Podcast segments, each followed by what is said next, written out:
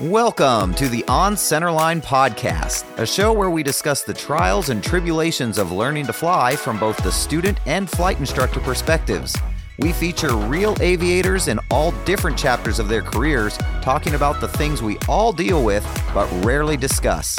So join us as we take on the challenges, hardships, and celebrations that pave the runway to being a professional aviator as we strive to stay on centerline.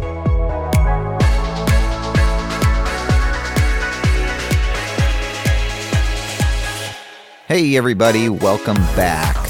So, we are continuing on today with our private pilot ACS review to make sure that you have all the tools you need to pass your private pilot oral exam.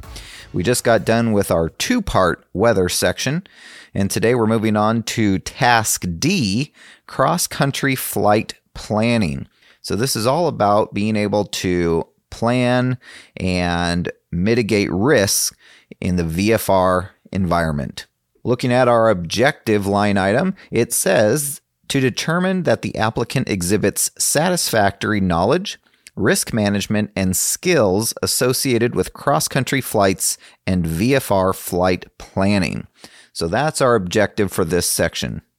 So let's get right into it with our knowledge items. And here it says the applicant demonstrates understanding of route planning, including consideration of different classes and special use airspace, or SUA for short, and selection of appropriate and available navigation slash communication systems and facilities.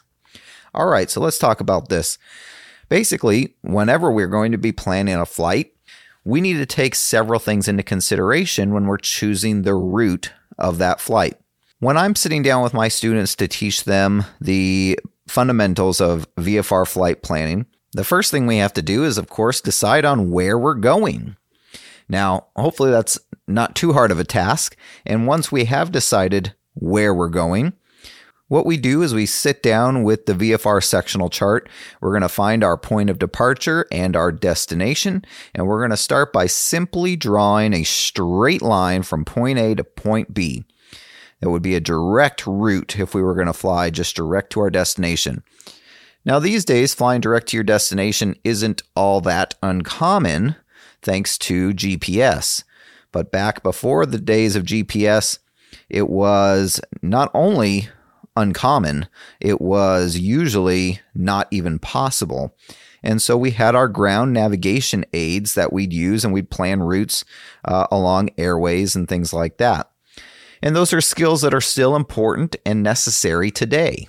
But first, we're going to draw this straight line from point A to point B because that is going to be our ideal desired route if it were possible in the perfect world. So we're going to start with our perfect situation, and then we're going to look for all the reasons why we can't do that. So we're going to be looking for things along our route that's going to prevent us, or at the very least, be unwise for us to use that route. First and foremost, we're going to start with terrain. Is there any significant terrain between our departure and our destination? Is there terrain that we just absolutely cannot get over? due to the aircraft we're in and how high we would have to climb in order to do so. So, in order to know that, you're going to know what altitude you're going to want to cruise at, and then see if there's any terrain that would prohibit that altitude from being maintained. From there, we're going to look at airspaces both regular airspaces and, as it states here in the line item, special use airspaces. Now, what are special use airspaces? Well, we're going to get into this more in our next section, our next episode, which is talking about the National Airspace System. But basically, special use airspaces would be things like your MOAs, your prohibited zones, your restricted zones, uh, your alert areas, things like that. So we're going to identify any airspaces along our route that we either cannot go through or that we just simply don't want to go through. So after we figured out our terrain and airspaces along our route, we're going to look at the viability of available alternates along this route. Let's say in the best case scenario, there is nothing from a terrain or airspace standpoint that would restrict you from taking a direct route. But what if there's an emergency along the way? If this direct route has no viable alternates within a reasonable distance, then that's probably not the best route you'd want to take especially if you were going to be doing this flight during non optimal hours of the day, like at night, or perhaps during non optimal weather conditions. So, terrain, airspace, and alternates available are going to be kind of the three primary things that we're going to be looking at to decide how this optimal course of going direct from A to B needs to be adjusted. Now, some other things you might want to consider when deciding on this route is not only viable alternates in case you need to land or divert somewhere, but alternate forms of navigation. As I alluded to earlier, taking a direct route is really only viable if you're using GPS as your primary source of navigation. But what if you lose GPS, or what if you're not planning to use GPS as your primary source? Certainly, if you were using pilotage where you needed to be able to identify landmarks and, and other waypoints visually, that might make a big difference in the route you're going to take because the direct routing might not have any obvious landmarks.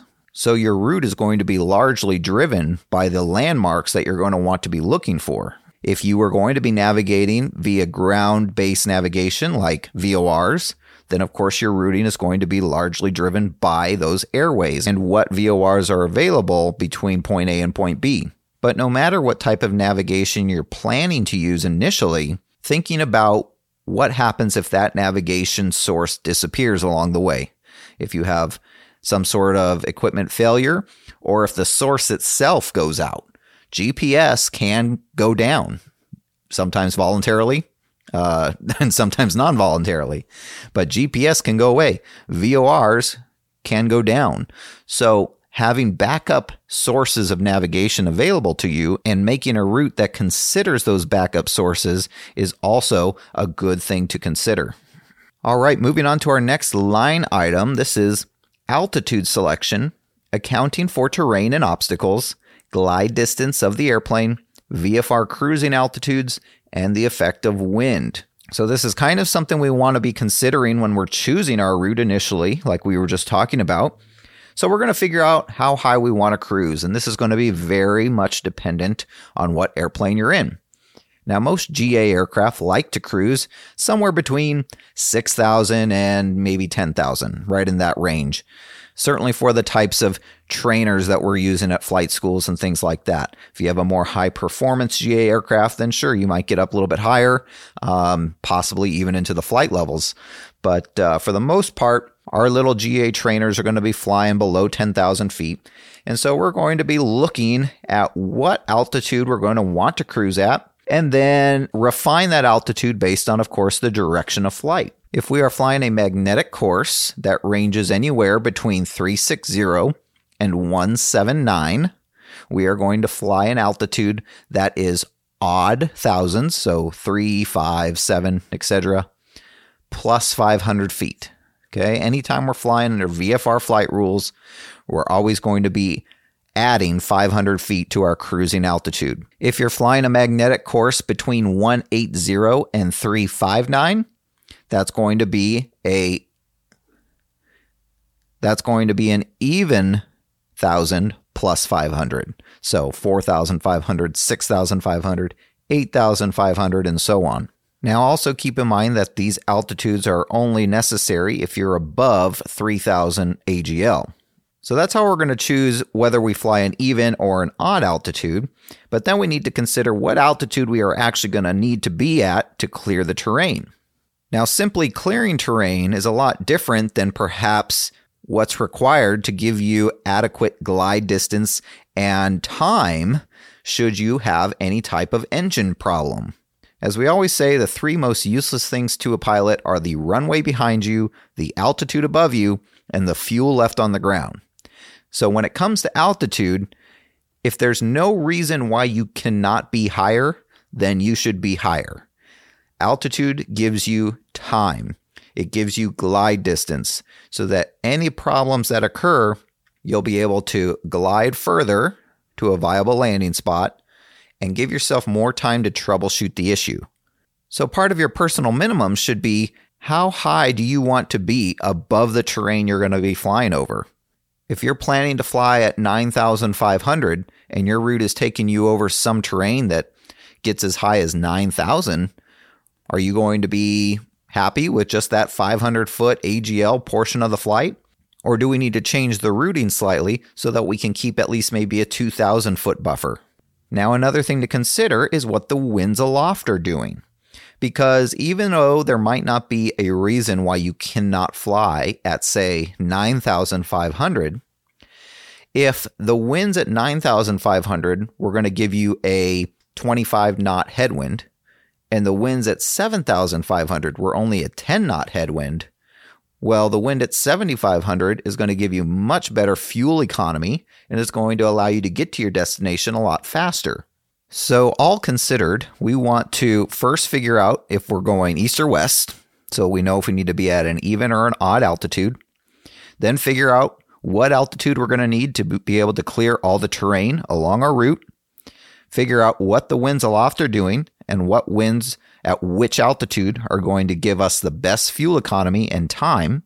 And of course, we want to do our best to stay as high above the terrain as possible so that we can have as large of a glide radius as we can in the event of an engine failure. Ideally, in a perfect situation, you would never be outside of a gliding range from any airport at any time along your route. In other words, by the time you left gliding distance from one airport, you would be within gliding distance of another. Now, of course, this is not possible along many routes. There's not airports that tightly arranged around the country. But depending on where you are and where you're going, there very well could be just a line of airports along a certain route where if you fly the right altitudes, you can be within gliding distance at least a good majority of the time. All right, moving on to our next line item. This is calculating. Calculating is the line item, and then we have these sub line items under calculating.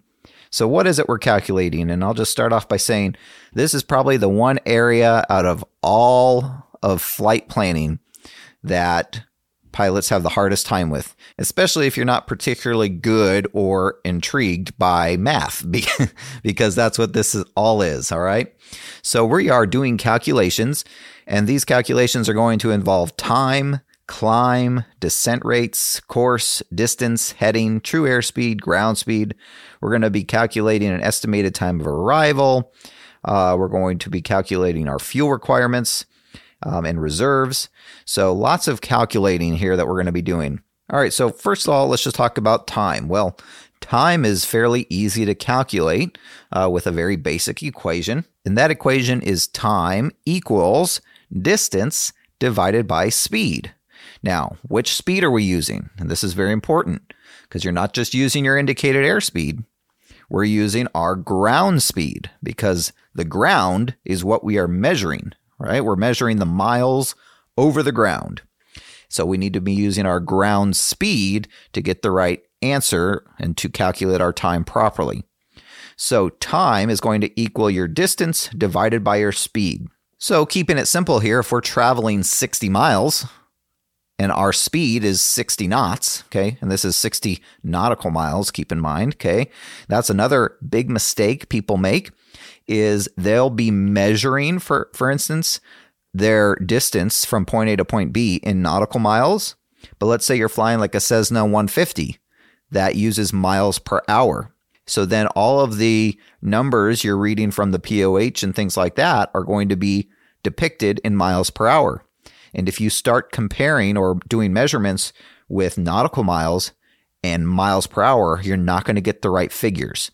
So ultimately, it doesn't matter which figures you use. You could use statute miles or nautical miles, but you need to make sure that when you're doing all your planning, that it's all consistent across the board. All right. So let's just say we have to travel 60 nautical miles and we are traveling at 60 knots. Well, 60 nautical miles divided by 60 knots is one, right? It's going to take us one hour. If we doubled that speed, if we were going 120 knots, 60 divided by 120 is 0.5. 0.5 hours, which is 30 minutes. Okay. Then that's the other part is it's when you're calculating these things. And it's easy enough to do on a calculator, but you should also be able to do it with your E6B. And I'm not talking about an electronic E6B, I'm talking about your old whiz wheel, your manual E6B. And the E6B is actually an ingenious tool. I love the E6B, and it's actually quite simple to use with a little practice. The greatest thing about the E6B is that everything you want to know about it is written on it. It tells you how to use it. I know it can be a little overwhelming, but take 20 minutes, sit down with an E6B, and just read the instructions. If you're having problems understanding it, talk with your CFI. But once you get it, it's really quite easy. Whether you use an E6B though for this or just a regular calculator, it doesn't ultimately matter. You just need to know how to do it both ways. But half hour on 120 knots for 60 miles, that equation being time equals distance divided by speed, okay? One other thing just to keep in mind too is that when we are doing these calculations on the calculator, you're going to be getting an answer in tenths, which means that then you need to divide an hour into tenths. All right. And how long is a tenth of an hour? It's six minutes. Okay. So when you say, uh, when you see 0.4 as a answer to your time, 0.4 of an hour, you're going to take six, multiply it by four. Six times four is 24. So 24 minutes. Okay. So just make sure you're doing that because if you try to make an hour uh, divided by 10 or, or doing 10 minutes, like you might, like your brain might go to kind of naturally, uh, it's not going to line up, okay? Because there's not 100 minutes in an hour, there's 60 minutes in an hour. So divide 60 by 10 gives you six minutes uh, for every tenth. All right, so calculating climb and descent rates. Again, very specific to the aircraft you're in and it's going to be specific to your loading of that aircraft, to the density altitude and the temperature outside, okay, and what your uh, field elevation's at. So you need to know all these things, and this is all information that you're going to be corroborating with your POH, getting the performance numbers out of that. We'll, we'll talk more about that when we get into our performance section. Um, which is going to be, I think, maybe two episodes from now. We're going to be talking about performance and limitations. But when we're talking about climb and descent rates, you know, descent rates are a lot easier than climb rates. Okay. You can pretty much go down at an unlimited speed. Not that you'd want to, but you could.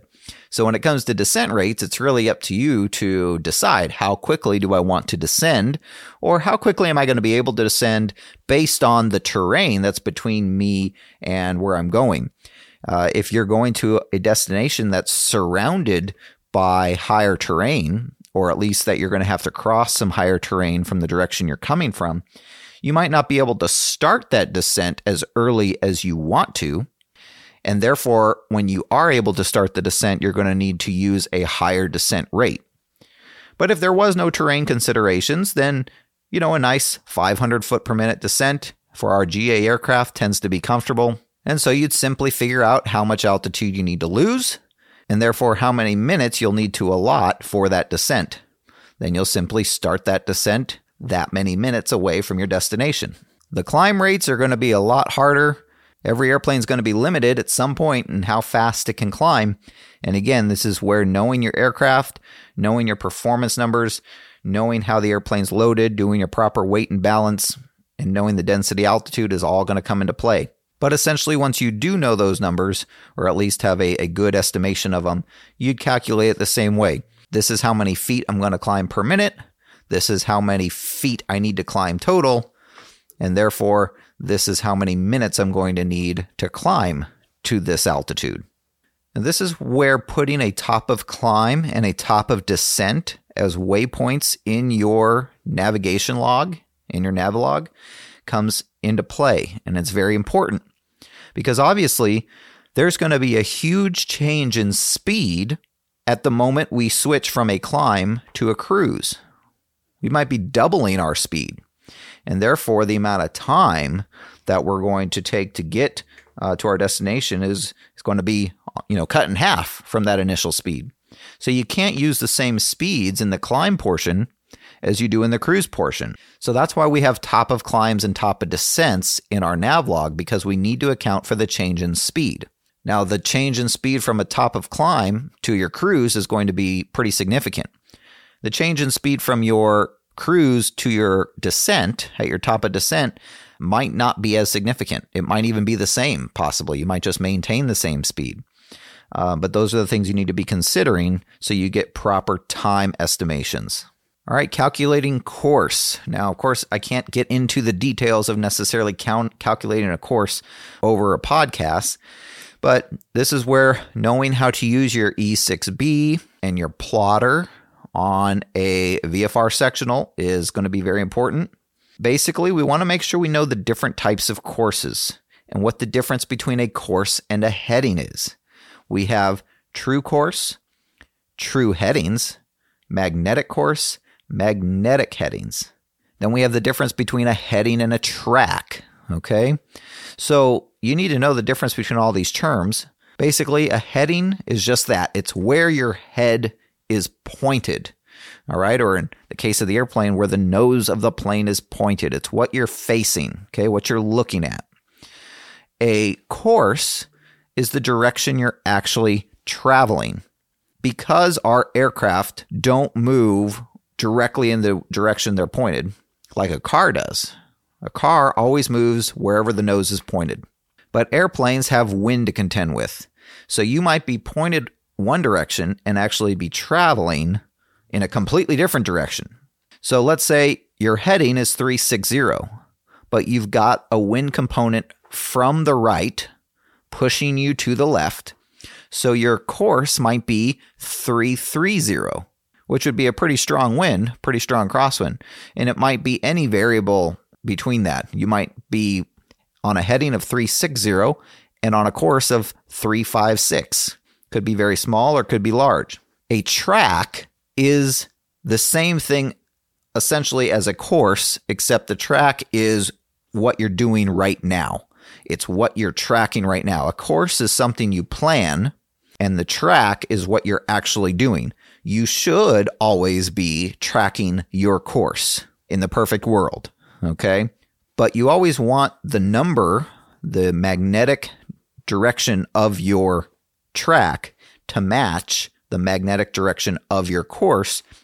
And you want to make sure that you are on your course because just because your course, let's say, should be 360 and your track is 360, doesn't mean you're necessarily on course. You could be parallel to your course, and that's where our navigation systems come in.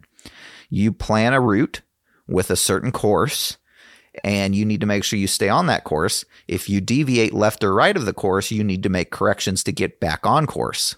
But once you are on course, your track should match the course. Headings are what we use to know where to point the plane in order to fly a certain track or along a certain course. And in order to do that, we need to know what the wind is doing. So, figuring out what our magnetic course needs to be and then calculating in the winds along that magnetic course will tell us essentially what heading we need to point the plane at in order to fly that course. Now, there's a difference between true course and true heading and magnetic course and magnetic heading. And this has to do with the difference between true north and magnetic north. So the true north pole is the point at which, if you looked at the globe, the Earth is spinning on its axis, where the axis of the Earth goes all the way through from the North Pole to the South Pole, and the Earth spins about that axis. However, our magnetic poles don't quite match up with our true poles. Our magnetic poles are a little further south and, and they actually move too. Uh, so when we're talking about true course or true headings versus magnetic course and magnetic headings, it's all about which pole we are talking about in relation to. And to figure out the difference, we have what are called isogonic lines or lines of variation, magnetic variation. These are depicted by dashed magenta lines on the sectional with a certain number of degrees, and it'll say degrees of east or west. And as we say, east is least, west is best. So, for instance, here in the northwest, where I am, we're at roughly uh, 15 degrees east. So, because east is least, we're going to take our true course or our true headings and we're going to subtract 15 degrees from those numbers to give ourselves our magnetic course or magnetic headings. If it was 15 degrees west, west is best, we would add to it. So if we had a true course of 360, we would add 15, which would give us a true course of 015. But as it stands here uh, in the Pacific Northwest, roughly, we're going to be subtracting 15. So 360 minus 15 is 345. So make sure you understand the differences between true course, true heading, magnetic course, magnetic heading, and what it means to track a course. All right, you'll also need to be able to calculate true airspeed and ground speed. And to that end, you want to know the difference between all these speeds. We have multiple different types of speeds you're going to encounter. Uh, we've got indicated airspeed, we've got calibrated airspeed, we've got true airspeed, and we have ground speed, uh, just to name kind of the main ones there. And you need to know the difference between all of those and when and how they're used. So in this case, using true airspeed and ground speed, we always calculate ground speed with true airspeed. Ground speed is true airspeed adjusted for wind. So if you have a headwind, you're going to subtract that wind component from your true airspeed to give you your ground speed. If you have a tailwind, you're going to add that wind component to your true airspeed to give you your ground speed. But your true airspeed is not the speed that is read on your airspeed indicator. The only time that's true is when you're at sea level under standard conditions, uh, basically on the ground for the most part. Okay, so uh, that's only true under under perfectly standard conditions. Anything different from that, and your true airspeed is going to vary from your indicated airspeed. And generally, as we go up in altitude, our true airspeed is going to become faster than what's indicated. Or more specifically, our indicated airspeed is going to become slower than our true airspeed because there's less air molecules as we go higher in the atmosphere, and therefore there's less air going over the wings. And that's what our indicated airspeed is essentially telling us. However, that doesn't necessarily change the speed at which we're traveling through the air. All right. Um, so make sure you understand the differences between true airspeed and indicated airspeed. Indicated is what the airplane thinks it's flying at based on how much air or air molecules are going over the wings or specifically into the pitot tube. The true airspeed is, as I like to say, it's how fast you're going past the clouds. Okay, that's your true airspeed. And then, of course, your ground speed, like we already mentioned, is that true airspeed adjusted for the wind component. Another thing to keep in mind when you're doing your flight planning is that calculating a true airspeed and the true airspeed you use for calculations aren't necessarily the same thing. Your performance charts in your POH give you standard true airspeeds that you can expect from your plane under certain conditions like power settings and altitude. And those are perfectly acceptable to use for flight planning purposes. Now, they may vary slightly as you actually get up in the air. And that's why it's important to then be able to calculate what your true airspeed actually is in the air based on the outside air temperature and uh, whatever altitude you're at and what power setting you're at if necessary. And that's why it's important to be able to calculate your true airspeed once you are up in the air based on the outside air temperature and the pressure altitude that you're at. Then you'll know if your initial calculations are accurate or if they need to be adjusted. Because remember, if you did initial calculations with a given true airspeed, which is going to then give you a given ground speed, but you get up in the air and that true airspeed is different, well, that means your ground speed is going to be different. So those are all calculations you need to cross check and may, and and they may differ from your planning stages to the actual flight, um, and you may need to make adjustments along the way. All right, our next line item says estimated time of arrival to include the conversion to universal coordinated time. Estimating time of arrival is pretty straightforward. If you once you do all these calculations and you know your ground speed, then you just take your distance divided by that speed to give you the amount of time. Therefore, once you know the amount of time, whatever time you start at, you can add that amount of time to it and know what time you're going to end at or what time you should end at. And that is your estimated time of arrival. Now, converting that to universal coordinated time or UTC time depends on where you are in the country or where you are in the world for that matter. Now, here on the West Coast uh, in Oregon, we are usually minus eight hours from UTC time, meaning that whatever time it is here, we need to add eight hours to that to get UTC time. However, that's only during standard time. When we spring forward for daylight savings time in the spring, we become only seven hours behind. And so then we only add seven hours to get to UTC time. If where you live does not observe daylight savings time, it makes it a little bit easier because you're not having to change throughout the year. But for the majority of the states that observe daylight savings, you're going to be minus one value from UTC for part of the year, and then minus an hour difference uh, during another part of the year. So make sure you know what your difference between UTC time is and make sure you know whether that's for standard time or daylight savings time. And finally, fuel requirements, including fuel reserves. So, this is uh, pretty straightforward. All the information for the fuel burn of your airplane should be found in the POH uh, for your aircraft. And you're going to need to find the performance charts that state fuel burn um, in your cruise charts for different altitudes and different power settings.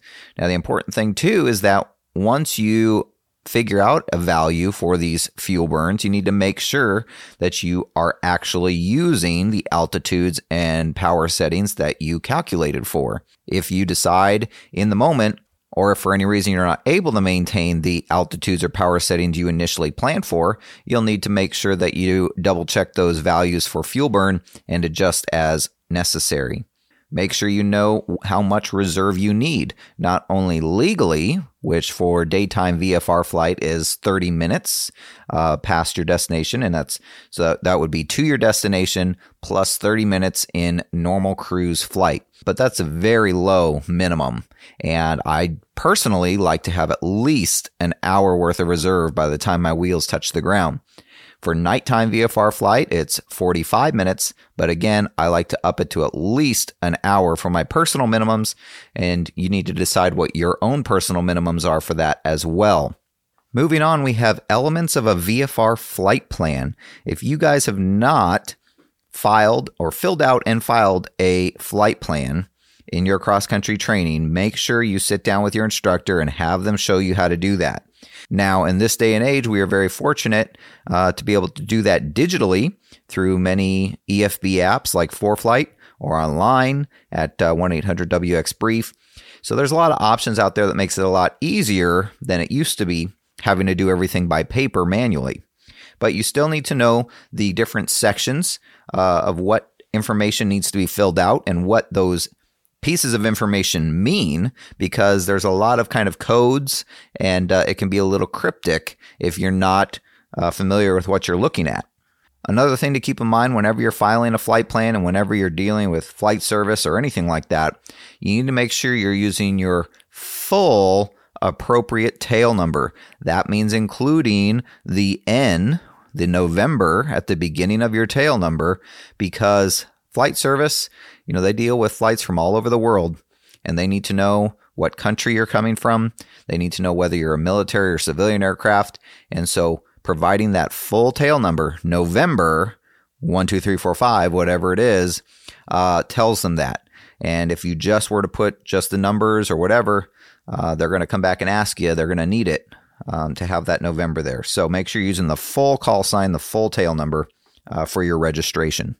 And then when it comes to the procedures for activating and closing a VFR flight plan, again, we're very fortunate to be able to do this digitally. Uh, ForeFlight allows you to do it um, in the app there, but I definitely encourage you, if you have not done so already, open and close a flight plan with flight service. You can either do it in the air on the radio frequency or you can do it on the ground over the phone.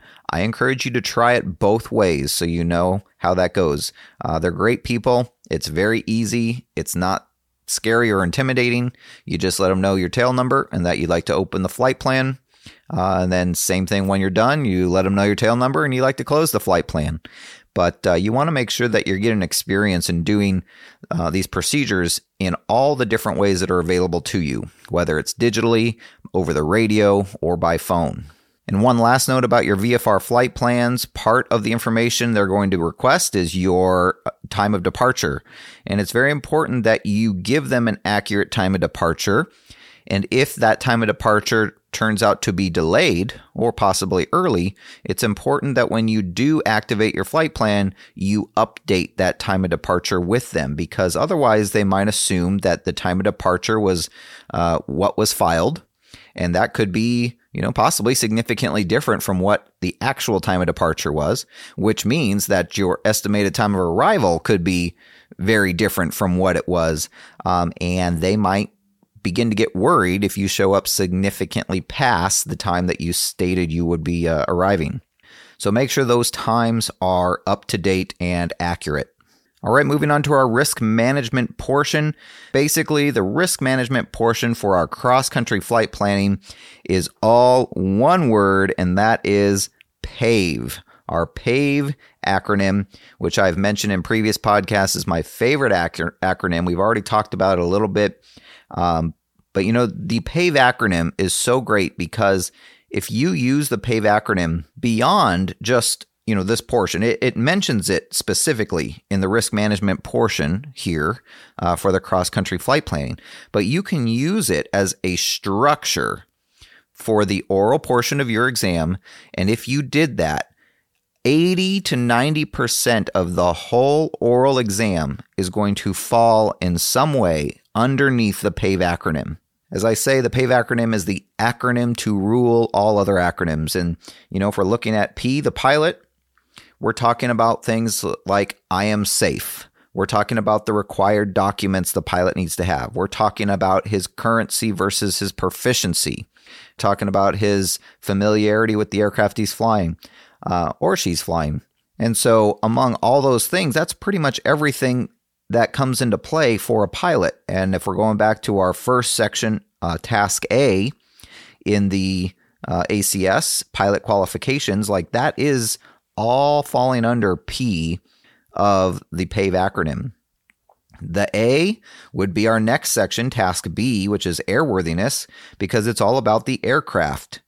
The aircraft, we're, we're looking at acronyms like AVIATES for our inspections, ARROW for our documents, A tomato flames or part 91205 for our required equipment and, and what to do if that equipment's not working, right? Our inoperative equipment. And then well, we're looking at just doing a proper pre flight to our aircraft to ensure that it's up to our standards of safety as pilot in command.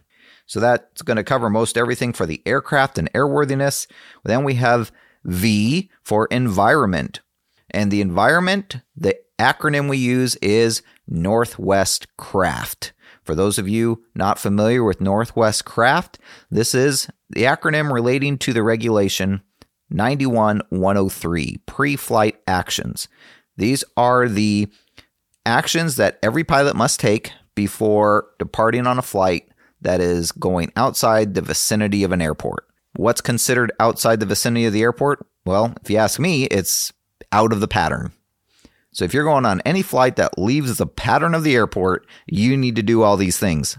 And this is outlined once again in 91103. N is NOTAMs. You need to know all NOTAMs in your area, any notices to air missions uh, that could affect you and your flight. W is weather. Okay, we just got through talking two episodes on weather uh, that we just got through talking about. And then K is known ATC delays. Now, known ATC delays really usually uh, will pertain to IFR flying, not so much for VFR flying.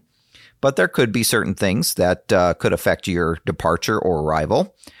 And then we have R, which is runway lengths of intended use. And when I say intended use, that means not just for your uh, departure and destination, that is for every single airport in between that you might use as an alternate.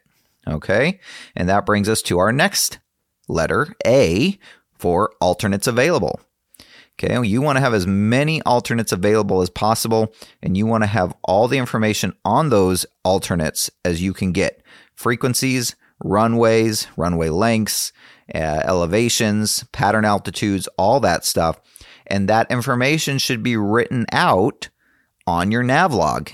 Most navlogs have a giant section for just notes. And I encourage you to use that notes section to write down every single airport between your departure and destination that is a viable alternate for you and write down the runway numbers, the runway lengths, the traffic pattern altitude, along with whether it's left or right traffic, the ATIS frequencies, the tower frequencies, if applicable, or the CTAF. Put all that information right on your nav log for every airport that you could possibly use as an alternate so that if the time comes where you do need to divert, you don't have to search for that information. It's already right there for you. All right, moving on from A, we have F, which is fuel requirements. We just talked about that. Not just what is legally required, but what are your personal minimums for the amount of fuel and what alternatives you have for fuel. If you found yourself uh, getting lower on fuel en route than you expected, what other airports along the way could you stop at to get more fuel? And make sure that those airports actually have fuel and that nothing's out of service or unusable. And then we have T, our takeoff and landing distances. This is straight from our POH performance numbers. This is about knowing your airplane. It's about knowing your the scenario you're in. You know, how heavily loaded are you? It's about knowing the density altitude and the conditions at the airport. Okay, but you want to make sure that the runway lengths for the runways that you're at are greater than the takeoff and landing distances required. And then beyond that, making sure that your climb rate after takeoff is going to allow you to clear any terrain or obstacles in the area. Okay, so that's all about performance and knowing uh, what to expect out of your airplane under the conditions present. So Northwest Craft is your environment, and that again is it's not just the physical environment; it's the operational environment that we are in. Okay, and then finally, external pressures. External pressures are one of those silent killers in aviation, the things that push us to do things, sometimes unwittingly, that we normally wouldn't do. It's that get there itis. All right. Uh, and it's it's that it's that desire not to let the people you're with down. Bottom line is when it comes to general aviation, you never have to be anywhere. You always need to make sure you have an out. You need to make sure you have a plan B, a backup. You never want to put yourself in a position where getting in that airplane and going flying is your only option to achieve the goals or the necessities for that day. You know, for planning a trip, if it's a trip in which you could possibly drive, great. Make a go no go decision in time ahead of the flight to where you can drive if necessary. Now, if the trip is longer than is feasible to drive, book an airline ticket. Book an airline ticket ahead of time, pay for a refundable ticket, or at least uh, a ticket that can get credited to your account if you need to cancel on the day of. If the weather is good enough for you to fly yourself, call the airline, cancel the ticket, You'll keep the credit, you'll use it in the future, and you'll go fly. But if the weather isn't good enough for you or your personal minimums, you just get on that airliner and uh, you go on your way. So that's just some examples of ways to give yourself plan Bs and to never find yourself in a position where getting in that small general aviation aircraft is your only option. All right, next line item of a risk management is limitations of air traffic control services. So this would include things like knowing um, whether or not radar is available in the area you're going to be flying in. If radio uh, contact is going to be available. There are certain areas of the country where, unless you're pretty high at a certain altitude, you can't get radio reception um, and radar isn't available. This is also knowing the difference between a flight plan and flight following. When you file a VFR flight plan, that sets up a potential response from emergency services if you don't arrive at your destination.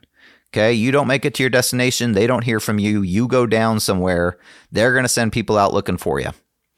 Flight following, as great of a service as it is, is never a substitute for a flight plan.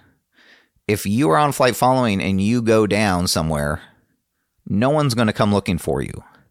They're going to maybe wonder why you stopped talking to them and chalk it up to a radio failure or just a pilot who didn't care enough to cancel services but that's it. They're not going to come looking for you. So, flight following should certainly be used, and it should be used in conjunction with a flight plan. But understand that just having flight following is not the same as actually filing and opening a VFR flight plan. And then the last item here under risk management is improper fuel planning. We've kind of beat that horse to death already, just making sure you have not only legal minimums, but meet your own personal minimums, and have plenty of options for uh, alternate fuel stops along the way should you need them.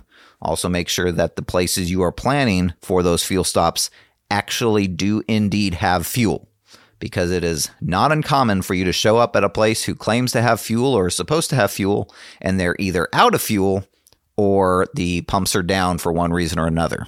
All right, guys, wrapping up this section with the skills that you're expected to demonstrate. It says you are expected to demonstrate the ability to prepare, present, and explain a cross country flight plan assigned by the evaluator, including a risk analysis based on real time weather to the first fuel stop. Okay, so the DP is going to give you a scenario. They're going to say, hey, you and me are taking this flight from your home airport to this airport. And uh, he's going to give you some loading information for weight and balance. And you have to plan the flight as if you're really going to take it. And then uh, you'll talk through that planning in the oral. Okay. And then when you get to the flight portion, uh, at least most of the time with the DPs I'm familiar with, you're really going to depart your airport as if you are departing on that cross country flight. And this is oftentimes where you're going to demonstrate your pilotage and dead reckoning skills. And you're going to take the flight to the first few checkpoints. All right. So, to that end, you want to make sure your first one to three checkpoints are closer than they usually would be. Plan two to three checkpoints in the first 10 to 15 miles from your home airport because you have to demonstrate pilotage and dead reckoning, you have to show that you can hold a heading and hit a waypoint. And if you have to fly 30, 40, 50 miles away to do that, that's a big waste of time.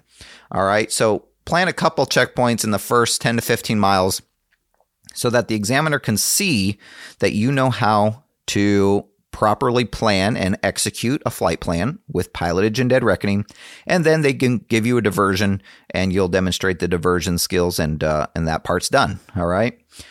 The next line item says apply pertinent information from appropriate and current aeronautical charts, chart supplements, NOTAMs relative to the airport, runway and taxiway closures, and other flight publications.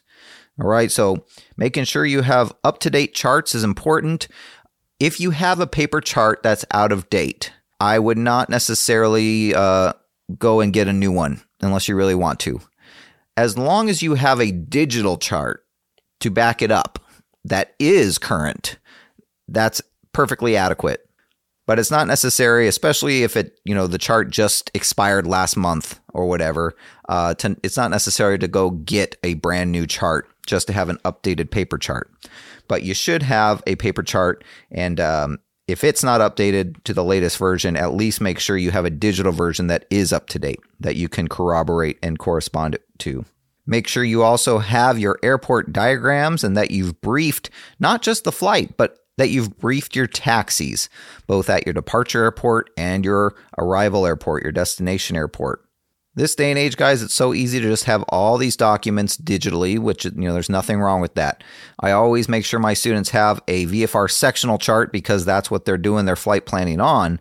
But beyond that, when it comes to airport diagrams, uh, the chart supplement, and things like that, it's perfectly fine just to have digital versions of those. All right, two more line items here. The next one create a navigation plan and simulate filing a VFR flight plan.